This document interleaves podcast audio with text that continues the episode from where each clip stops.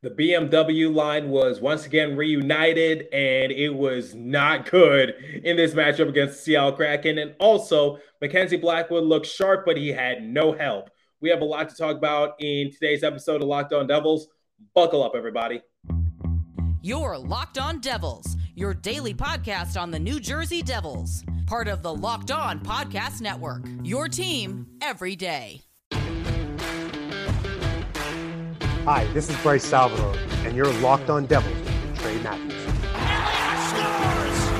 Oh, Steven stepped up, nailed him. Brodeur's got the puck. What a shot. The Devils win the Stanley Cup. Alrighty now, what is up, New Jersey? Welcome back to the Locked On Devils podcast here on the Locked On Network.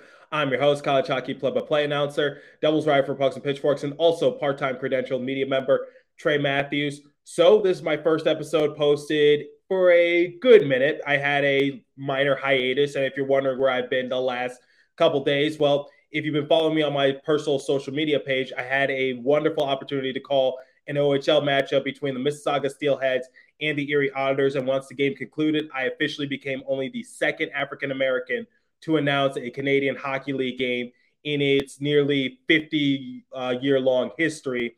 So once again, it was uh, it was a position that I was honored to be in. I was glad that they uh, assigned me with the task, and one overall, it was just a great experience. But as soon as the game concluded, I had to go back home momentarily, and then I had to go from home back over to the other side of the country because now I'm back at school at Arizona State. And, and as some of you might already be aware, I am pursuing my master's in sports journalism. So the last few days has just been a bunch of travel on my end. And uh, I just wanted to get uh, settled in once again and just be able to provide you guys a great episode. So I'm back. Let's get this thing started and let's just pick up right where we left off. So in this matchup, the New Jersey Devils played against Seattle Kraken. They came out on the losing end by a score of four to three in OT. So in today's episode, I'm going to give you guys my overall game reactions. Nathan Bastian was the main storyline heading into the game. So we're going to talk about his return and what that means for New Jersey Devils because we saw some interesting line combinations for initially rolled out by Lindy Ruff. And then Mackenzie Blackwood, he had a fantastic game in between the pipes. Unfortunately, he had no help. And as some of you might already be aware, I, I've been fairly critical on Mackenzie Blackwood these last few weeks. However, uh, despite my opinions, he needs to be put into a better situation and he needs to be given a better chance because for right now, he's fighting for his job security and the Devils aren't really giving him a fair chance. So what's rolled out in front of him, not really helping him in that regard. So the scorebook doesn't do him justice.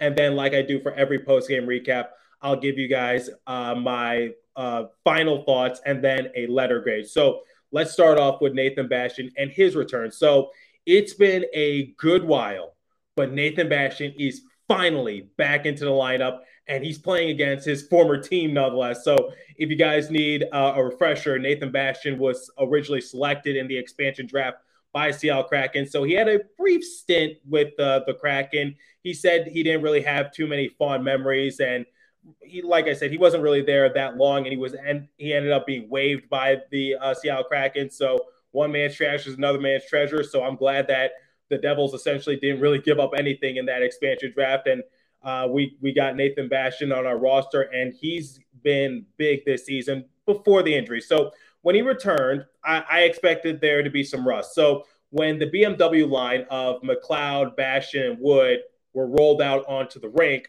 it was not really a happy homecoming because if you need proof as to how bad this line was during the course of this game, well, Ryan Novozinsky has you covered because the the line played less than – six minutes. They had a Corsi for percentage of 18.18%. They had an expected goals for of 0.18, but we can go on and on about it. The just long story short version, the, the line didn't really look too sharp during the course of this game. But here's the thing. I, I like I just said moments ago, I expected there to be some rust because Nathan Bastian hasn't played in a while. So if you were anticipating for Nathan Bastian to go out there and just basically play savior for New Jersey Devils, then you were rightfully mistaken because similar to Andre Palat in his situation, it's going to take a few games before Nathan Bastian gets back into the swing of things. So during the course of the game, you saw that he wasn't really playing his normal type of positioning. So what is his positioning? Well, remember when Jersey Joe and the Brat Pack originally came on to this show a few months ago? They were saying like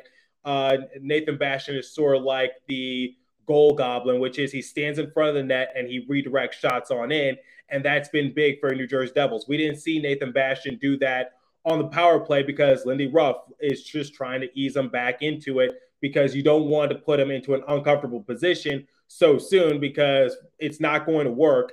And ultimately, I don't think he's ready on his end to start taking shots off his body to try to uh, find the back of the net. I, I, think it'll take maybe two or three games before he gets his uh, foot before he gets his footing back underneath him. But for the time being, it's great to have Nathan Bastian back into the lineup and it adds more depth for New Jersey Devils. So if you need more proof, like look at the line combination that Lindy Ruff initially rolled out to begin uh, the course of the game. So Andre Palat, Nico Hischier, and Jesper Bratt were your top line, but then he finally put Dawson Mercer on the same line as Jack Hughes, and he kept Erik Haula on the same line as Jack Hughes. So if you need a bit of a, of a refresher, Erik Haula uh, and his services are actually somewhat respectable when paired alongside Jack Hughes because the fact of the matter is simply this Erik Haula does the grit and dirty work that Jack Hughes doesn't have to do, including face off, some sort of defensive effort, puck possession, whatever the case might be. And I respect it,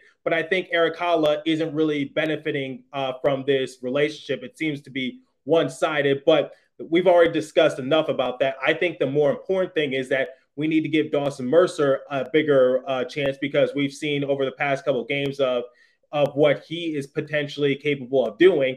And I think that potential is sort of hindered and untapped. So why don't you put Dawson Mercer uh, uh, on the same line as Jack Hughes? Because that seemed to work last year. So why aren't you doing it this year? But now getting Nathan Bastian back, Lindy Ruff is able to do that. I told you what Erik Haula brings to Jack Hughes' line. So if you're confused as to why Erik Haula uh, remains to be a top six player, that's the that's the reason why. Just because he can do the dirty work, so Jack Hughes doesn't have to do it. But um, moving on, if you look at the third line, this kind of surprised me. Tomas Tatar on the same line as Yegor Sharangovich just, and Jesper Boqvist. So I was a little stunned to see that because during my like hypothetical line combinations, whatever case might be, I would have never put Tomas Tatar on the bottom six because Tomas Tatar has – silently been one of the Devils' uh, more underrated players because he's been having a pretty good year. And the thing about Tomas Tatar is that we've been talking about like his uh, his somewhat respectable season, but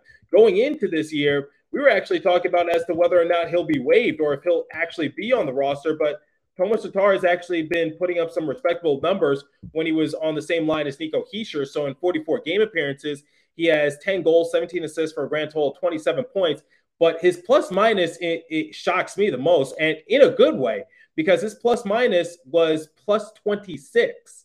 So Tomas Tatar is actually putting up some very uh, respectable production when he's out there on the sheet of ice for New Jersey Devils. So my overall thing is that I think Lindy Ruff is now more willing to take a risk when it comes to the line combinations because one of the things that I think a lot of Devils news personalities or a lot of fans were just vouching for was that can you at least put Dawson Mercer on the top six so that way he can find his untapped potential? Because during the course of January, we've just been talking about how Dawson Mercer is somewhat underrated. We're talking about how his confidence is somewhat hindered. We're talking about like he, he's being held back just a little bit. So why don't you put Dawson Mercer on the top six so that way you can just uh, get that uh, better production out of his end? So now getting Nathan Bastian back into the lineup and getting more depth because one of the things that Nathan Bastian just brings bottom line is just more depth options for New Jersey Devils. So I think Lindy Ruff is going to be more comfortable when doing that. So overall, uh, it's great to have Nathan Bastian back. It wasn't a great first showing, and early on in the game, something funny actually happened. So he, he and uh, Soucy uh, uh, like uh, bumped knees, and then Soucy fell to the ground, and as a result, he accidentally uh, high sticked uh, Miles Wood. So that was just a weird series of events. So uh, Nathan Bastian went to the penalty box, then Soucy went to the penalty box because uh, Soucy was assessed uh, high sticking, at, obviously on Miles Wood, but it, it happened because Nathan Bastian just unfortunately ran into his knee and I guess he just had nowhere to go. So I don't think it was the correct call on my end, but it and luckily Miles Wood was okay, so no harm, no foul. But friendly fire on Nathan Bastian. So welcome back, Yagoon. But I'm seriously happy to have Nathan Bastian back, and the New Jersey Devils can only go up from here. And at least they were able to walk away with a point. That's all I can say. So I'm going to give you guys my overall game reactions and also what I thought about Mackenzie Blackwood in this outing momentarily. But before we continue, I want you guys to make some extra cash. So you need to head over to betonline.net. Betonline.net is your number one source for your sports betting info, stats, news, and analysis. Get the latest odds and trends for every professional and amateur league out there, from pro football to college bowl season to basketball and World Cup. They've got it all at betonline.net. If you love sports podcasts, you can find those at betonline as well. They're always the fastest, easy way to get all your betting info. Head to the website today or use your mobile device to learn more about the trends in action. BetOnline, where the game starts. Please remember to gamble responsibly and visit our friends at Locked On Bets for all your betting needs there as well. Okay, so when looking at this game in general for New Jersey Devils, I just found them to be somewhat, how would I say it, lackadaisical because – during the course of period number one, they weren't really sustaining that much offensive pressure, and they were relying so much on Mackenzie Blackwood to keep them in the game. So I'm going to talk about Mackenzie Blackwood and his overall great outing momentarily. But th- this overall game for New Jersey Devils, it wasn't their best outing, but it was far from their worst because they were able to kick it into high gear as the game progressed because Bill Spaulding and Ken Daneyko acknowledged it on air, which was – the Devils were down two nothing, and period two was halfway done. So basically, what they were preaching was that someone has to step up their game. And ultimately, that inadvertently became Damon Severson because Damon Severson was able to score the first goal of the game for New Jersey Devils. However, a few possessions ago, it seemed like it was going to be Jack Hughes or Tomas Tatar or Erik Haula because they had a series of excellent moves, but unfortunately, they weren't able to find the back the net. But ultimately, I think the Devils are just tired of playing on the West Coast. So they already took care of their business. So beating the LA Kings, beating um, the San Jose Sharks in a shootout. So and now just playing the Seattle Kraken. I think the Devils, similar to a lot of fans, are just tired of these West Coast trips. I know for certain that I am sick of these West Coast trips. And even though I am technically on the West Coast, I'm so accustomed to watching the Devils play mid afternoon. And now it's just a few hours later and and now I have to record an episode late at night. So I I know I'm tired of these West Coast games. I, it's not a burden for me to do the episodes, but like I said, I'd rather do them a little early on in the day, and I'm sure a lot of other fans would rather watch the game early on. So I think the Devils are were just a little fatigued, and it was kind of showing on the rink. So for the first period or so, it, it, the Devils were just basically coasting by. And then in period number two, Damon Severson was able to get them back into the game. And then Erik Haula, shorthanded, was able to score for New Jersey Devils to tie the game.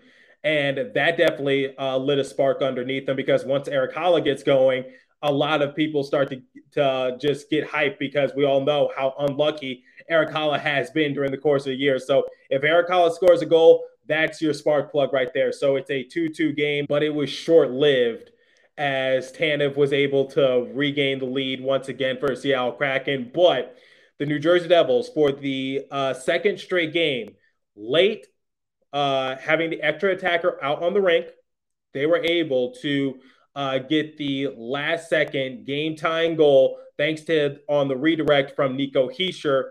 And I'm just like, this is the second time, like I said, that the New Jersey Devils have to pull their goalie. In this case, is Mackenzie Blackwood. Get the extra attacker, basically just sort of do somewhat of a Hail Mary because I always say, like, when you pull your goalie, it's always a huge risk because your net is wide open. You're very vulnerable. So there's like literally no room for error. And usually I'm just thinking in the back of my head saying, like, oh, they have the extra attacker. There's no way they're going to score. The Seattle Kraken or whatever opponent are going to get the puck and blast it down to the other side of the rink, get the empty netter goal, and then everyone's going to go home all sad. But the Devils somehow, some way, just caught lightning in a bottle once again and just able to get that game tying goal. So, and then we all know what happened in OT. In that case, you got to tip your cap to Seattle Kraken because they were able to get a good look and it was just a beautiful shot. But it leads into my next discussion, which is Mackenzie Blackwood needs help, guys. So in this game, I, just saw Mackenzie Blackwood just play the role of Superman, and that's not what I want him to do. So it's great when Mackenzie Blackwood has these types of games, but at the same time, it doesn't really do him any justice if his team isn't able to help him out and try to get him the win. Because the thing is, Mackenzie Blackwood, like we just talked about the lackadaisical effort from the New Jersey Devils, and they were relying too much on Mackenzie Blackwood. And I was surprised that the Devils were down like what two nothing, uh, like halfway done with period number two, just because it, it, just looked like that the Devils were going to get blown out like four to nothing or, or something in that regard. But it was Mackenzie Blackwood that was keeping them in the game because Mackenzie Blackwood saw like what 40 shots in this matchup. So I get that the Seattle Kraken are a high offensive kind of team, but that can't continue to happen because what I saw was basically Ryan Donato beating the Devils not once but twice. So it was it, it was just basically the Ryan Donato show for a good chunk of this matchup, and or the the Devils were uh, in too many two on one odd man rush situations in uh, in not in their favor, and now you're leaving Mackenzie Blackwood once again in a very vulnerable position or after Ryan Donato scored, just a few minutes later, so it's one nothing already. Just a few minutes later, I saw the Seattle Kraken get a couple other grade A chances, and Mackenzie Blackwood had to make during the course of one possession, not one save, but two grade A saves to make sure it was still a one to nothing game. So that's my overall thing. Mackenzie Blackwood needs help. So as some of you all might already be aware, I think Mackenzie Blackwood is on borrowed time because he's going to become a restricted free agent. I'm not comfortable re-signing him to another three-year deal, and I, I just think that uh, Akira Schmid is ready to be thrusted into the backup role. But that's not what I really want to see in this sort of matchup because it's unfair to Mackenzie Blackwood. And during the course of his career with the Devils, we've been talking about how Mackenzie Blackwood needs to play better. But in this sort of way, this is an example that I've been given throughout the course of my few years here being I locked on, which is I think that Mackenzie Blackwood hasn't been given a fair chance because we've been sort of giving him the Cory Schneider treatment, which is we rely on him too much. He gets hurt and he doesn't perform up to expectations, and people get disappointed. So this is the same situation that we're seeing once again. You have to give Mackenzie Blackwood a fair chance. So I'm all for Mackenzie Blackwood, you know, not potentially being back next year, but I don't want to see this kind of outing happen, which is he plays well and the and his the team in front of him doesn't live up to their responsibilities of helping him out. Because I think that just fails him and it just makes him look bad. And that's unfair. So my my thing is simply this, which is I know I crap on Mackenzie Blackwood a lot but even I'm a fair person, and I'm definitely not going to say this loss is on Mackenzie Blackwood. It's just not. Some of those goals that were let up, I think that you can put more blame on the defense than you put on Mackenzie Blackwood. In fact, I don't blame Mackenzie Blackwood at all for for those goals. It's not his fault. It's the team and their lackadaisical effort. Now, like I said, this wasn't the best game for New Jersey Devils, but it wasn't their worst either. And they were able to amount a comeback. So, interesting fact for you guys the Devils are currently tied for the Tampa Bay Lightning for most comeback victories with 14. Now, obviously, they were able to come back, but they weren't able to come away with the win. So it still stands at 14. But the Devils have a good history this season of coming back, and they were able to do it in this game. And it was exciting to see. But at the same time, you got to just help out Mackenzie Blackwood just a little bit more. So the one thing that I've been complaining about Mackenzie Blackwood is his overall consistency. So he had a great outing against the LA Kings. And he had another great outing against Seattle Kraken. But unfortunately, people who just like scoreboard watch are just going to say, oh, the Devils lost four to three in OT, and Mackenzie Blackwood was the starting goalie. So people are going to be quick to blame to, to uh, put all the burden on Mackenzie Blackwood's shoulders.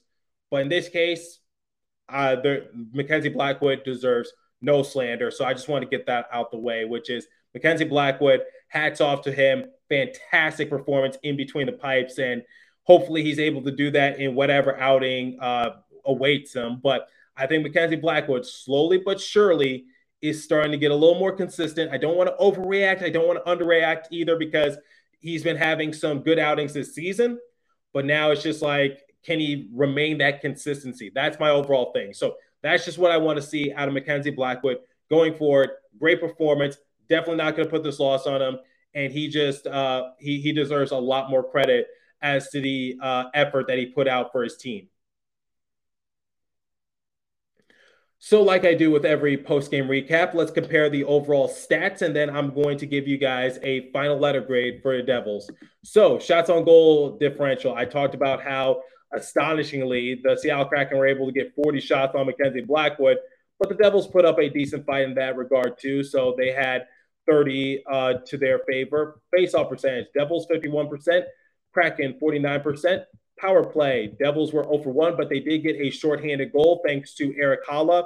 And the Kraken were 0 for 1 in their power play. So here's another thing that I want to talk about while we're on the topic of special teams. So uh, I talked about how Mackenzie Blackwood basically had little to no help out there. And it, during a, an instance in which the Seattle Kraken were on the penalty kill, they actually had, I, I, think, not one but two odd man rush opportunities to try to get the shorthanded goal. That cannot happen because the Seattle Kraken are second to last when it comes to penalty kill in the entire league. So if you're doing that against the Seattle Kraken, don't.